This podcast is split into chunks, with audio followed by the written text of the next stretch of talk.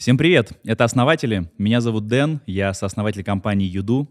А я Эдик, сооснователь компании carprice.ru. И сегодня у нас в гостях Федя Овчинников, основатель Дода Пиццы.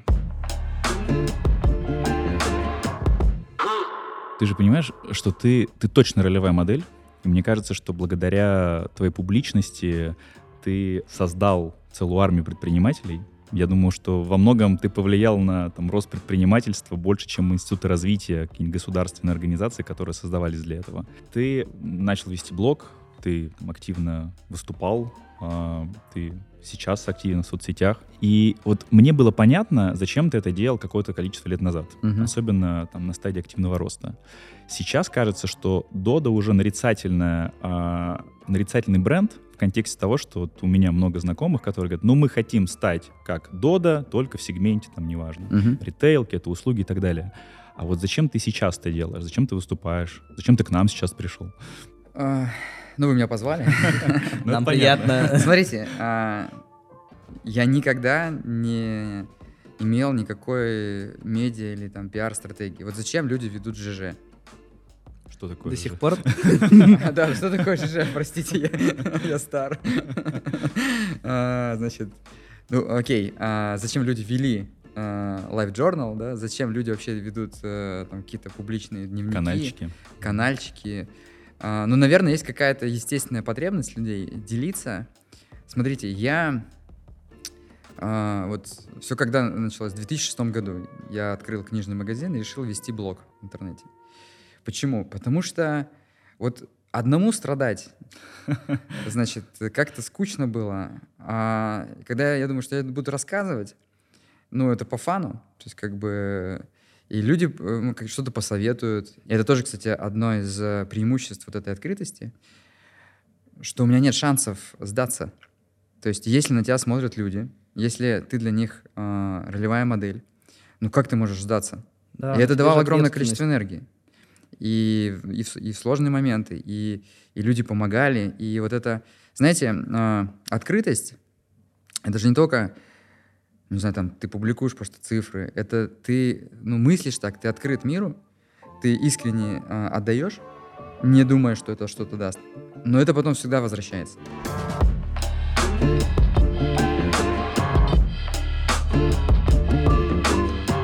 Кстати, наш подкаст выходит эксклюзивно ВКонтакте на три дня раньше. Хочу напомнить, партнер нашего подкаста Альфа-Банк – лучший банк для бизнеса. Отменяем комиссии за платежи по интернет-эквайрингу в Альфа-банке. Теперь платите фиксированную сумму от оборота один раз в месяц. И экономьте до 40% на интернет-эквайринге. Альфа-банк – лучший банк для бизнеса.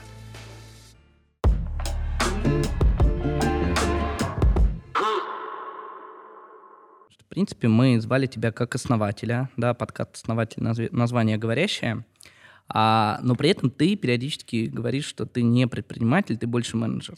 Вот как ты сегодня, в 23-м году, представляешься? Ну, конечно, я всегда был э, предпринимателем. Просто мне приходилось одевать шапку менеджера. И если бы я ее не одевал, то я думаю, что э, я бы точно не смог построить э, тот бизнес, который сейчас есть. И, наверное, это вызов для многих предпринимателей э, быть э, менеджером потому что, очевидно, это разные э, устройства характера, мышления, мышления да. состояния. Ну, я, наверное, сейчас в первую очередь все-таки предприниматель, но я до сих пор должен быть в том числе и менеджером. Совмещаешь две роли. А, а, а скажи вот в двух словах, вот Дода сейчас э, в цифрах, это, это что на данный момент? А, мы закончили год практически, э, вот у нас есть такая э, метрика, называется Net Sales. Это общие продажи всех наших точек. Практически приблизились к миллиарду долларов. То есть вот мы like. в этом году точно, Обалдеть. я думаю, что превысим эту цифру. То есть люди так устроены, что любят цифры. Цифры для нас играют такое магическое значение. Казалось бы, ну там, это же условность, но это какая это показатель, в принципе, что бизнес входит в какую-то лигу. То есть вот ты уже становишься э, очень э, важным вообще для общества брендом, когда ты преодолеваешь какую-то... Значит, это показать, что продукт по твоим брендам потребляет огромное количество людей. А сама компания, а, значит, ну скажу такую цифру, что в этом году а, прибыль а, управленческой, по нашей управленческой отчетности, там сейчас э, МСФО у нас выйдет э, в ближайшее время за, весь год, а, практически миллиард рублей. Мы в 2015 году, я помню, устроили в Сыктывкаре огромную вечеринку, когда выручки всех наших пиццерий составил миллиард рублей.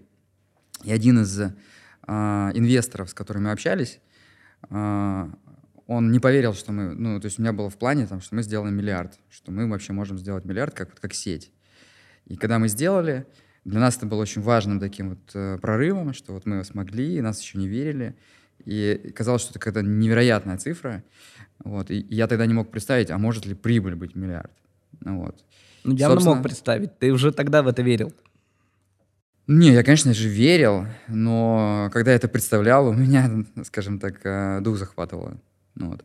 А с, у нас франчайзинговый бизнес, и его а, суть такова, что маржинальность может быть очень высокой. Факти- это очень похоже в чем-то на IT-бизнес, на сервисный, да, вот IT-сервисный mm-hmm. бизнес, а, когда в целом у тебя начинает расти выручка, а расходы они не связаны напрямую с, с выручкой, и маржинальность может быть очень высокой. Вот. Но, наверное, самое большое достижение, что мы стали прибыльной компанией и можем сами финансировать свое развитие, э, инвестиции в IT и так далее. Тут же про твой новый проект. Угу. Да, вот этот Додо Пицца. Вот посмотрите, как выглядит логотип. Почему пицца? Пицца? Ну, сейчас расскажу. А когда вышло интервью с Тиньковым? Ну, лет уже 10, наверное, прошло. Первое. 12 лет назад. 12 лет 12 В 2011 году. А, вот в мае будет ровно 12 лет как, назад, как оно вышло.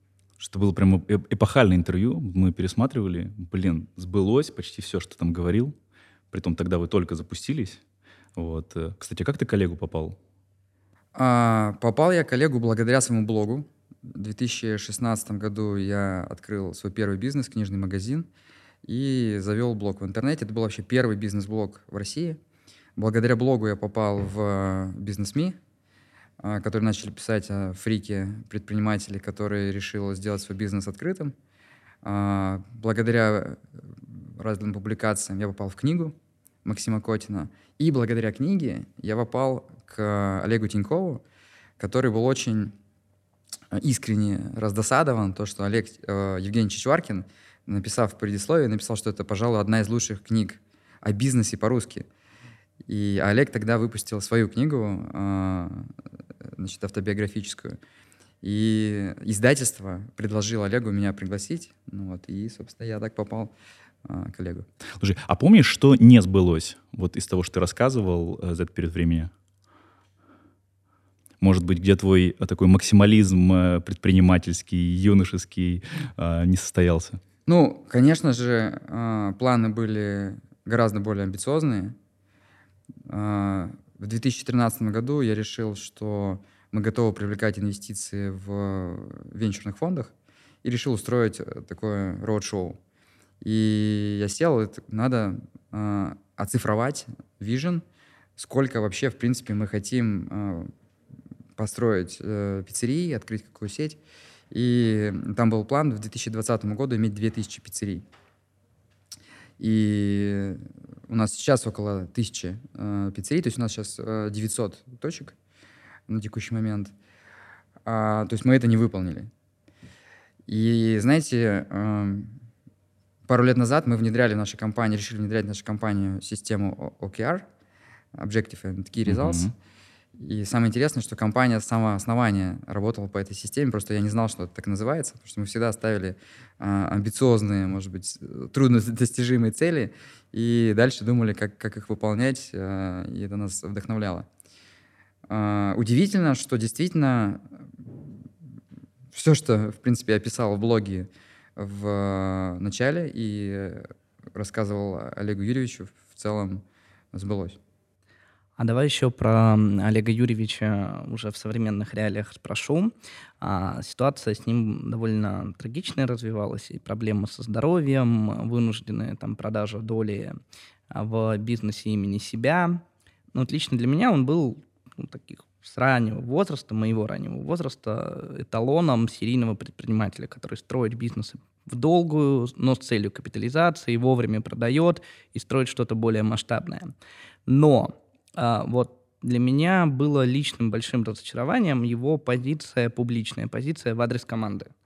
То есть когда, напомню такой маленький э, флешбэк, когда он сначала дал в интервью Осетинской комментарий о том, что Оливер Хьюз и команда там по факту были исполнителями и без меня ничего не могли, потом это еще и в Твиттере продолжил. Для меня это было очень большой какой-то такой личной трагедией и разочарованием. Как предприниматель обесценивает свою команду. Вот можешь коротко высказать свое отношение к своей команде?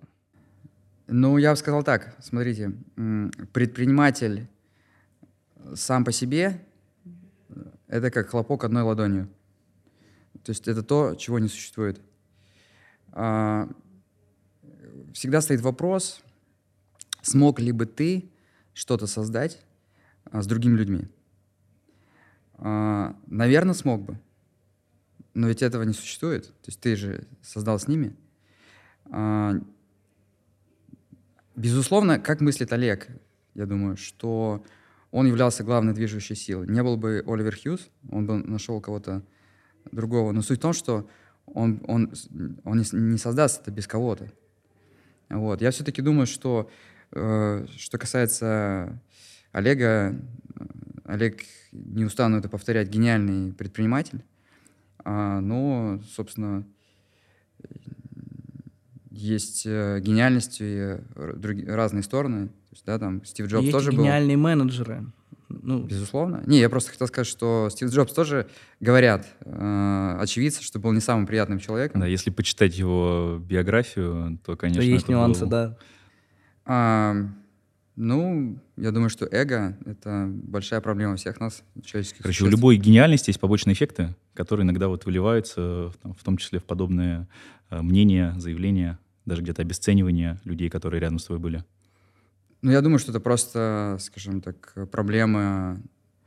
Э, то есть Олег сам себе враг в этом плане. То есть эмоциональность, э, наверное, настолько вот эта сильная, как бы, э, сильная энергия, сильное эго — что оно, ну, даже с возрастом, когда человек становится мудрым, успокаивается, да, оно все равно, все равно пробивается, как бы, да, ну вот он такой. Друзья, если вы еще не подписаны на наш канал, сейчас отличное время сделать это и поставить большой палец этому выпуску.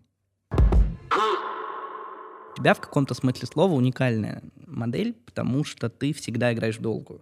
Ну, прям вот Дода с первого дня основания как мне кажется, со стороны, это был такой долгоисто... ну, история в долгую, когда ты осознанно ставишь там минимальные паушальные взносы, зарабатываешь не в моменте на продаже франшизы, а на длинной дистанции, помогая выращивать партнерам.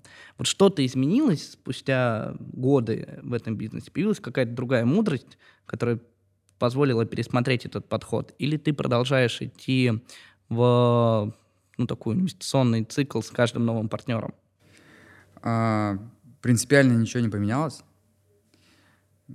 Все люди разные, все предприниматели разные. Мне всегда нравилось, э, скажем так, меня всегда вдохновляла идея построить что-то, что будет существовать очень долго. И я понимал, чтобы это сделать, нужно играть в долгую, нужно строить фундамент, нужно закладывать принципы, не нужно, э, если ты хочешь сразу что-то получить, э, ты как раз на длинной дистанции ты можешь проиграть. Я, знаете, я очень люблю сжигать мосты. И я в декабре 2022 года э, объявил команде, написал об этом публично, что через год я э, перестану быть SEO. Э, я команду и компанию к этому готовил, поэтому все восприняли это очень хорошо. Задача этого как раз сделать компанию самостоятельной, то есть сепарировать ее от основателя а, как ребенка, да, то есть если ты хочешь, чтобы ребенок вырос взрослым, самостоятельным человеком, а, тебе нужно отпустить, а, дать что-то и отпустить. И это тоже, скажем так, инвестиция в долгосрочность, чтобы компания существовала дальше, чтобы она не зависела от меня или там, от будущего SEO. Угу. Слушай, а вот про франшизы, я недавно на такую статистику наткнулся. Оказывается, а, в России франшизная схема самая популярная. То есть на душу предпринимателя у нас больше всего предпринимателей, которые а, начинают свой путь с франшиз. И на наблюдение за тем, что происходит на рынке франшиз, у меня во всяком случае, оно такое, что, как правило, а, франшиза всегда должна зарабатывать на старте. То есть я придумал какую-то новую модель, дальше уже заработал на том, что продал ее, когда ко мне партнеры пришли и, и так сказать, э, в точку входа, а получается у вас немножко иная история, да? То есть вы зарабатываете не на старте, а вот выращивая партнеров долгосрочно, и ты считаешь, что вот именно эта модель, она как бы, ну, и, и сделала ваш бренд э, тем, что он сейчас есть на рынке. А... Я сейчас быстро дополню вопрос Дениса, что фактически есть подход, когда продаем всем франшизу кому угодно задорого, mm-hmm. выживут они, не выживут, это их проблемы. Главное, что управляющая компания отработала на продаже, mm-hmm. а дальше статистика, кто выживет, тот молодец, кто не выживет, пусть умирает. Вот у тебя кажется внешне немножко другой подход. Так ли это? А, это так. А, несколько комментариев в начале. Я думаю, что самая а, франчайзинговая страна — это все-таки Америка, США. Там просто невероятное количество франшиз, и это вообще очень сетевой Э, бизнес, то есть э, там есть сети везде, то есть там есть автомойки, франшизы, там все что угодно. А, действительно, а, мы, то есть меня всегда вдохновлял а, японский подход к бизнесу. То есть когда вот а, если партнерство, то это надолго, что если ты хочешь делать а, а, продукт, которым ты будешь гордиться, а, продукт, который ты действительно просто не, не только для того, чтобы деньги заработать, да, вот ты прям понимаешь, что это твой вклад вообще, там, ты, это твое дело, то ты не можешь его передать э, вообще человеку совершенно не похожему, там, другому, там, да, как бы, которому не ценит, допустим, этот продукт и этот подход э, к бизнесу. Но, смотрите, э, франчайзинг — это просто ну, модель организации бизнеса. Бизнесы все разные, продукты все разные. То есть в каких-то бизнесах, возможно, модель, когда ты посе- делаешь посев, когда у тебя там тысяча франчайзи, из них выживает там 100, и это модель. То есть тебе не важно там, в каких-то бизнесах ты штучечно, штучно ищешь. Допустим, представьте, мы сейчас э, ищем партнеров, и к нам приходят потенциальные партнеры на целые страны. Ошибка в выборе партнера на целую страну, э, она фатальная, то есть мы теряем огромное количество времени. Вообще наш бизнес мне напоминает посадку деревьев. То есть ты э, сажаешь деревья, через какой-то момент они начинают расти, они начинают плодоносить, там э, из ствола появляется какое-то количество веток, эти ветки еще растут еще ветки, и бизнес начинает расти. Если ты правильно удобрил землю, если ты нашел правильное зерно, полил, то у тебя будет крепкое дерево. Если ты поспешил, то ты засадил дерево, они все просто потом а, засохли, и у тебя нет никакого сада, да, который ты будешь через там а, 5 лет собирать. У нас очень длинный бизнес, потому что цикл, когда ты начнешь зарабатывать, он длинный. То есть мы, допустим, к примеру, вот сейчас запускаем Турцию. Вот чтобы Турция гипотетически стала как бы каким-то мощным рынком для нас, должно пройти, я думаю, 10 лет. Подожди, это чтобы, а чтобы, чтобы начать зарабатывать, сколько нужно времени вот на, на новую страну? А, смотря кто. То есть э, для нас, смотрите, вот франчизи, а, безусловно, давайте сейчас про франчизи mm-hmm. поговорим, про предпринимателя. Безусловно, когда создается а, франшиза, мы ограничены тем, что пиццерия сразу должна быть прибыльной. Потому что если она будет неприбыльной, модель сама по себе, одна в одном городе, то просто предприниматели, не будет масштабирования, да, предприниматели не смогут как бы существовать. Открыть вторую, да. третью. А, но при этом на каких-то рынках, когда твоя модель уже опробирована где-то, возможно, нужно, чтобы выйти в прибыль, открыть не одну точку, а, допустим, 10 или 100 точек. Потому что на каких-то рынках нужно создать присутствие бренда, чтобы а, продавить как бы, вот, рынок, конкуренцию и начать зарабатывать. И тогда уже речь о других партнерах, которые мыслят инвестиционным циклом не одной пиццерии, а там, допустим, 100 пиццериями. Просто чтобы попасть в эту лигу, где уже там вкладываются десятки миллионов долларов в этот бизнес, ну, нужно пройти определенный путь. Вот мы, в принципе, уже к этому, там, к этой лиге приближаемся. Давай какие-то три рекомендации дадим э, предпринимателям, молодым предпринимателям, которые сейчас э, выбирают для себя франшизу, э, вот на что им обратить внимание прежде всего нужно? Э, нужно смотреть количество точек. То есть если э, точек много, значит модель работает. Э, вот просто вот прагматика, да? Потом смотреть на повторное открытие. То есть если есть владельцы франшизы, которые открывают повторно точки, значит, а, как минимум, они э, довольны, довольны, как управляющая компания их поддерживает, не уходят в другой бренд, и эта модель работает. Идеальная франшиза — это когда все довольны. То есть э, вот есть такое обидное мнение, которое я там совершенно не разделяю. Кто-то говорит, да, типа, что там, франчайзи — это не предприниматели. А, ну, это полный бред. А, франчайзи просто а, это предприниматель, который, может быть, у него скиллы не продуктовые, то есть не создание концепций, а, скажем, э, имплементация этих концепций на конкретных рынках. Э, на конкретном городе. Конкретный город, коммерческая стратегия, маркетинговая стратегия, создание команд. То есть там огромное количество предпринимательства.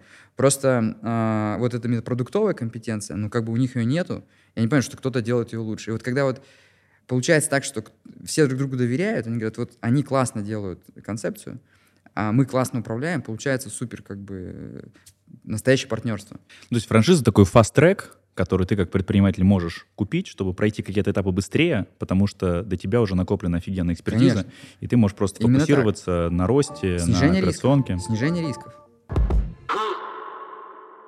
А, я хотел про менторство поговорить, потому что искренне считаю, что, а, ну вот у меня, как у предпринимателя, там, а, мы с тобой, Эдик, много раз обсуждали, что на самый классный опыт, который мы получаем, это, как правило, там опыт даже не из книг, а от других людей, которые его проходили чуть раньше. Вот э, были ли менторы у тебя, или кого, может быть, ты считаешь своими менторами, но даже они могут этого не знать? И э, есть ли у тебя э, предприниматели, которым ты помогаешь в твоей менте? Ну, кроме своих партнеров франчайзи.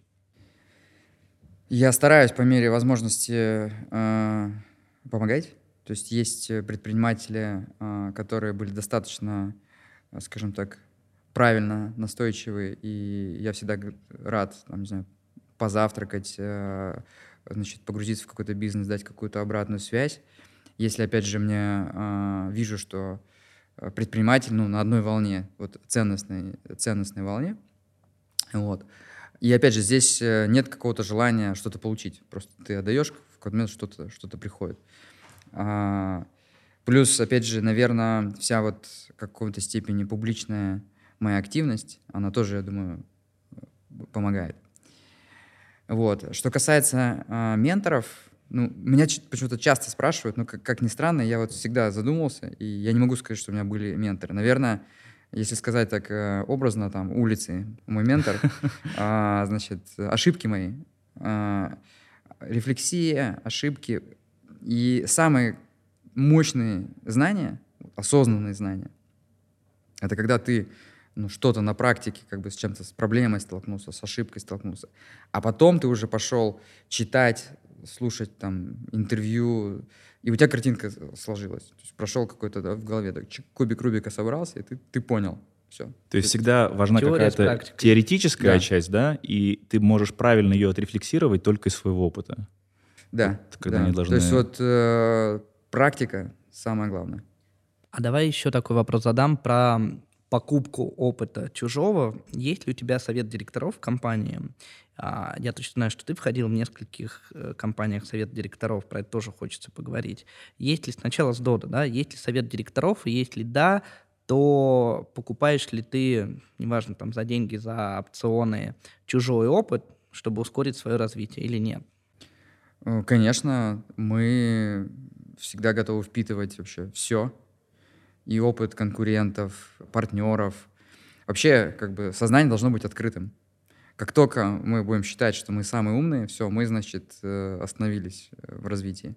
Поэтому у нас есть совет директоров, прекрасный совет директоров, который уже два года работает, с э, очень крутыми людьми, которые вошли, опять же, в него, потому что им нравится компания, они как бы нравятся наши ценности, Алексей Марей, э, экс-SEO Альфа-банка, Альфа-банка Василий э, Филиппов, это основатель компании SPB Software, которую когда-то Яндекс купил, а сейчас у него стартап Mel Science. М, Это наборы для детей по... Химические наборы. Да, э, по подписке.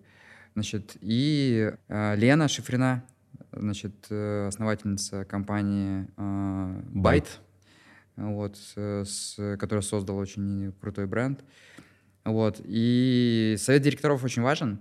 То есть, во-первых, это опыт, во-вторых, это взгляд со стороны, и это еще понимание для менеджмента, и меня в том числе, что нам нужно а, кому-то рассказывать о наших результатах, о нашей стратегии. Ну, это тоже такой менторинг в определенном смысле. Да, это... Ну, то есть совет директоров — это смесь менеджмент-функции управления компанией прозрачной и менторства. А если не секрет, а, ну, опять, если ты можешь об этом сказать, а, ты берешь людей в совет директоров, понятно, что по взаимной симпатии, это вообще, безусловно, must-have, но это условие за деньги, как там внешний независимый член совета директоров вот получает там зарплату, пусть даже очень большую, или ты мотивируешь всех членов совета директоров опционами, акциями там в каком-то формате. Это и деньги, и акции. Акции играют, безусловно, главную роль.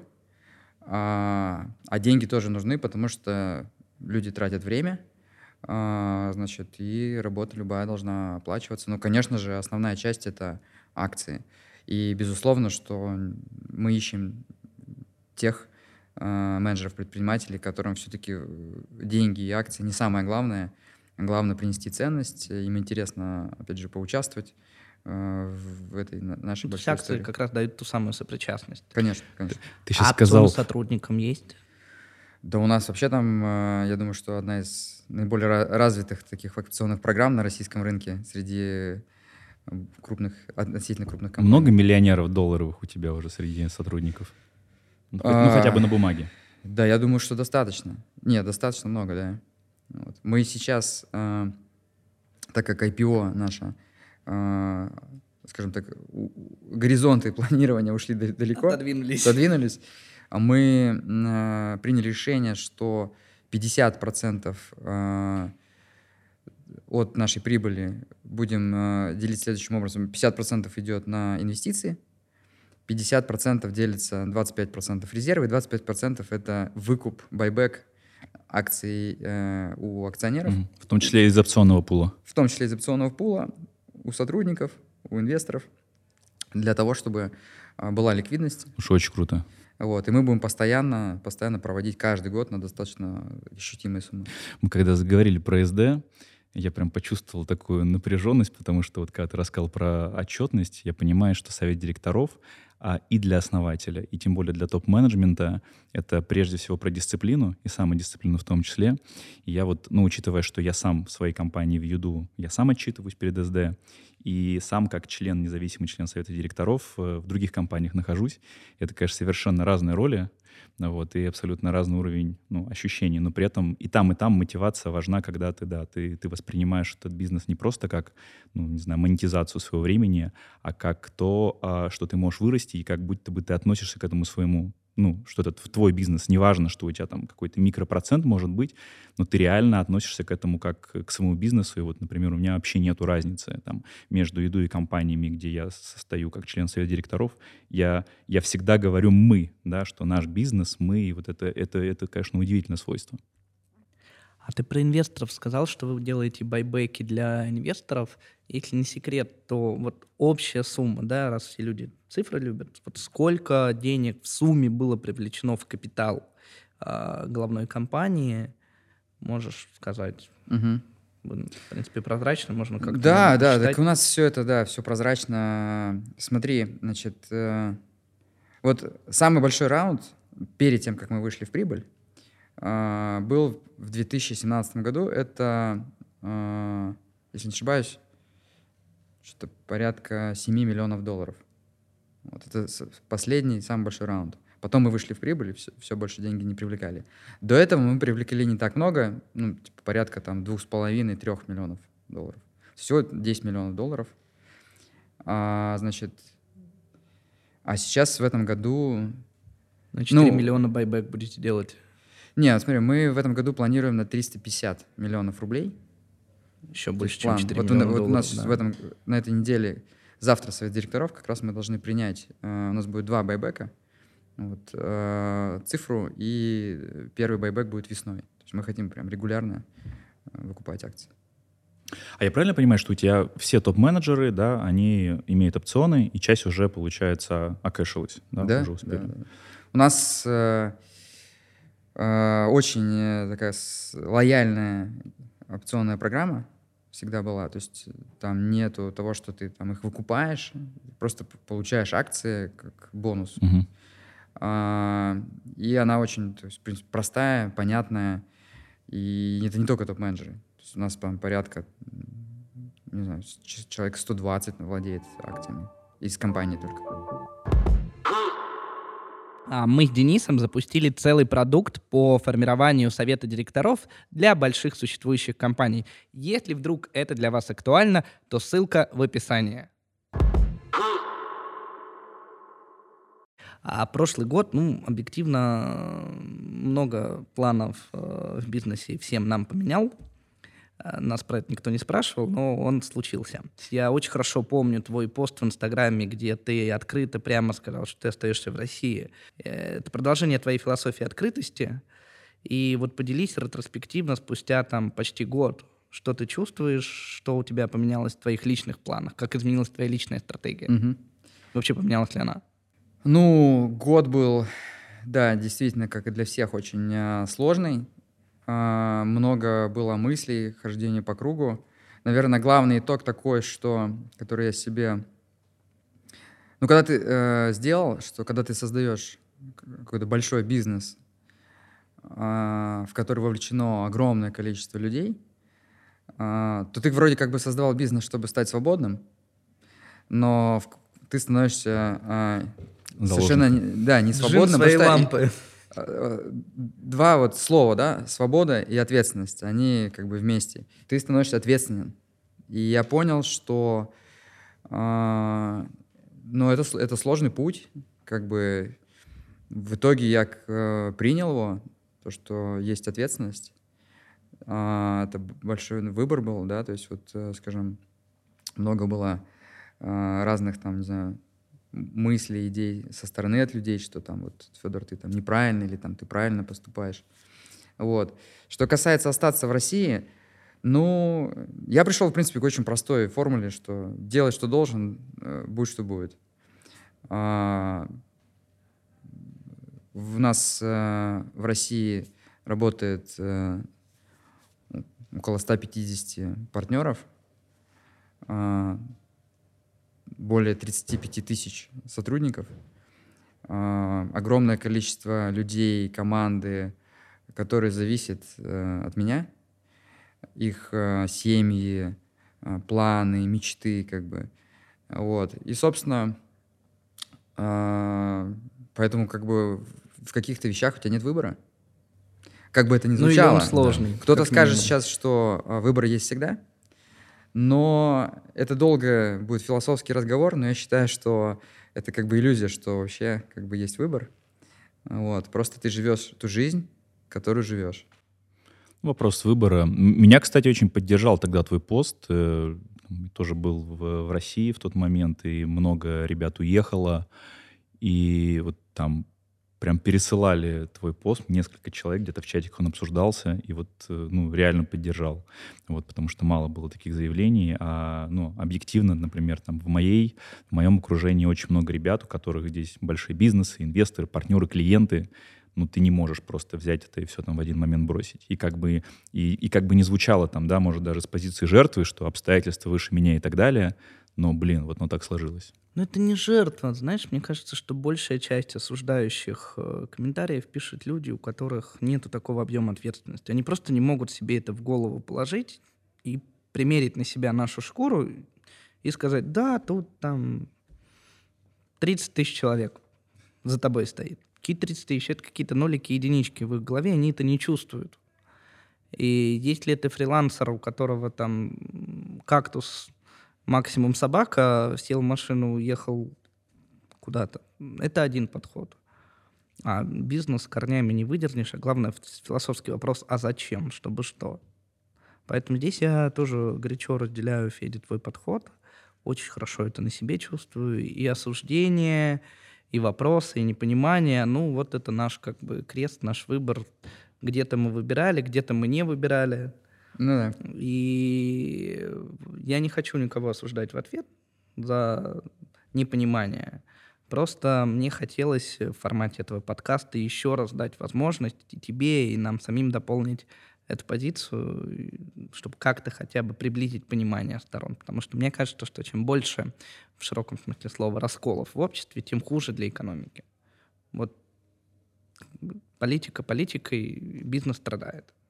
Вот чем больше бизнесов будет создаваться в этой стране, тем лучше гипотетически ее будущее. И только предприниматели могут в позитивную сторону изменить. Это лично мое большое убеждение. Поэтому там мы стараемся прикладывать усилия к росту и развитию российского бизнеса. Вот. Поэтому, друзья, подписывайтесь на наш подкаст обязательно. Вот мы не просто так здесь говорим, несмотря на то, что нам полезно общаться, приятно. И меня, меня знаете, меня спрашивали, когда мы запустили подкаст, типа, а нафига это вам надо? Ну зачем? Я говорю, блин, ну мы то же самое делаем без камер, мы постоянно общаемся, не знаю, не было недели, чтобы ты с кем-то из предпринимателей, там, из друзей, либо не друзей, не встретился, не поговорил. А тут, в принципе, то же самое, только мы еще и камеру поставили, и теперь делаем так, чтобы часть этих разговоров, да, были полезны. А, а скажи, пожалуйста, а у тебя есть личная стратегия долгосрочная? А, честно говоря, я никогда не понимал. Опять же, я принимаю разные, а, скажем так, разные пути и подходы. Не понимал людей, которые составляют план на 20-30 лет, там, что я хочу, там, вот, как я себя видеть там хочу. Это я. Вот, я а, всегда, наверное, даже и в бизнесе, но у меня есть какой-то вижен, то есть вот такой расплывчатый. И в рамках этого вижена много спонтанности. Вот. Э, наверное, в моей личной стратегии а, или в моем личном вижении есть э, очень простая, как бы сейчас, э, очень простой план. Это сделать компанию независимой от меня, меня независимой от компании. Это не, не означает, что я уйду из бизнеса, что я не буду компании искренне помогать, э, участвовать как-то в ее стратегии. А, но я хочу, чтобы действительно компания начала сама, как бы, да, вот как организм, как организация расти, развиваться. А дальше а, прикольно Вообще, в принципе, жизнь наша ограничена, и пожить несколько разных жизней — это прикольно. И вообще свобода делать то, что ты хочешь, независимо от статуса, э, возраста. Вот. И чувствовать, как в 20, да, когда ты какой-то вот э, впереди такая, знаете, вот в э, дымке такой вот горизонт, и ты не понимаешь там, и у тебя такой адреналин от, от предвкушения, значит, э, нового, и, и чтобы это было всегда, то есть вот ты всегда можешь что-то сделать, как бы, поэтому э, пока я думаю об этом, а дальше может быть что угодно, может быть, э, э, значит, буду снимать фильмы про китов или а, значит... про китов это круто. Вообще личная стратегия это всегда не про бизнес. То есть бизнес может быть одним из кусочков, но личная стратегия это про эмоции. Вот когда ты начинаешь говорить про снимать китов, про свободу, ощущать себя вот даже 20 лет, прям появляется. глаза светятся, да. знаешь, такой драйв. Ну я просто не сказал бы, что это стратегия. Мне, для меня вот личная стратегия это очень скучное слово. То есть вот это как будто я себе запланировал что-то. Напиши, скажи личная мечта про эмоции. Про эмоции. Личная мечта на 20 лет. Что-то, и причем много там. Вот, а давай представим, все, ты успешно вышел с позиции SEO, у тебя все очень круто, и даже без тебя работа, ты получаешь наверняка кайф просто невероятный. А вот что дальше? Вот что ты делаешь? Я продолжаю жить э, осознанной, счастливой жизнью, которая, э, кажется, живу сейчас. Ну, э, я больше про бизнес, то есть ты в какую-то новую историю, э, либо ты уходишь на пенсию, говоришь, все, я теперь вот акционер своей компании, и дальше я там занимаюсь какими-то вещами с бизнесом не связанными. Ну, быть акционером — это... Тоже работа. Тоже работа, да. И, а, как я уже сказал, что это совершенно не меняет... Это немножко меняется роль, но а, я точно так же вовлечен в эту большую идею, чтобы компания Dodo Brands — развивалась естественным образом, возможно, уже не так, ставя какие-то вот сверхамбициозные цели, что вот нужно их выполнить, и есть риски, что все погибнет, если ты, ты не выполнишь, а расти спокойно, естественно, сохраняя, опять же, подходы, принципы компании. И это очень вдохновляющая для меня идея и мечта. Но что касается бизнеса, а, наверное, я бы делал какие-то, возможно, небольшие вещи, если меня уже, скажем так, идея, что выполнить что-то, сделать что-то масштабное, честно, не э, вызывает такого драйва, вдохновения, как раньше. То есть вот такого спортивного интереса. То есть, в принципе, я понимаю, как сделать из, из Дода сейчас э, огромную компанию дальше. Ну, ты уже ее сделал, давай ну, честно. скажем так, мы на уровне глобальном сейчас стартап. То есть вот... Топ-70 где-то место по... Ну, 70 это не, не, не в десятке. Ну, вот. в мировом рейтинге это, поверь, высоко. Ну, достаточно, но, опять же, можно пойти дальше. Ну, то есть вот, ну, такого прям вот э, энергии, как раньше было, вот именно этим заниматься, у меня уже нету. А что мне интересно? Мне интересно создавать какие-то продукты. То есть вот мне интересно, я сейчас занимаюсь дринкетом, непосредственно сам с командой являюсь лидером дринкета. Помимо того, что я выполняю в какой-то степени роль SEO, ну, у меня там команда помогает – мне интересны какие-то маленькие бизнесы, вот, допустим, где есть какой-то продукт прикольный, где а, вот собрать продукт это, это прикольно, там, не знаю, а, какие-то а, компании, которые даже вот мне вот, мне нравится компания, которая производит один продукт. Вот, допустим, есть компания Pennyboard, да, которая производит а, прикольные пластиковые дизайнерские такие а, скейтборды. Это был главный вопрос интервью. Прекрасная компания, то есть вот люди, потом... люди делают, э, делают продукт, от этого кайфуют кажется, вообще создавать это часть человеческой потребности, что-то. Вот люди постоянно что-то делают, мастерят, там какие-то взяли там начали рисовать на стенах э, животных там в, в э, палеолите. Зачем? То есть, ну, значит, это у нас где-то сидит. Вот сколько у тебя скейтбордов? А, штук семь, наверное. Я их периодически дарю кому-нибудь. Да. Друзья, чтобы вы поняли, Федя пришел на интервью, такой огромный рюкзак за спиной был. Скейт. Ну, у меня, кстати, ни одного скейтборда, если что. У меня в основном всякие лонгборды, серф-скейты, это разные немножко Маленький. дисциплины. Наверное, такой вопрос у нас традиционный стал, да, про письмо самому себе. Вот представь, э, если бы у тебя сейчас была возможность там, написать на 15 лет назад письмо или какое-то видео саму себе отправить. Вот что бы там было, какие-то там, три рекомендации саму себе. Пустой белый лист. Белый лист? Mm. Ну, потому что все мои опыт, все мои ошибки, и честно, вот прям искренне, если бы мне дали такую возможность, я бы себе отправил пустой лист. Ты бы не испугался там, если бы ты белый лист увидел от самого себя? Ну, наверное, я бы понял. Я бы понял этот намек. Типа, чувак... Делай все так. Делай нормально. Просто... что должен, будь все будет. Ну, именно так. То есть а, ни один совет бы на самом деле не помог. Вот а, мы проживаем свою жизнь. Вот у каждого свою. А, это же у каждого свой характер, свои скиллы, там, свои обстоятельства. То есть какие-то случайности происходят. Мы идем по улице, и происходят какие-то случайные вещи, которые как бы к чему-то приводят. И попытки вот просто вот э, совсем прям управлять этой реальностью рационально, с моей точки зрения, это э, глупость. А все работает как э, серф. Да? То есть вот есть э, волна, она идет как бы... Ты, конечно, ты можешь ее, ну, как бы, если ты, ты можешь прокачиваться, да, и можешь ее поймать, а можешь не поймать, но ты не можешь волной управлять. И жизнь также, как бы...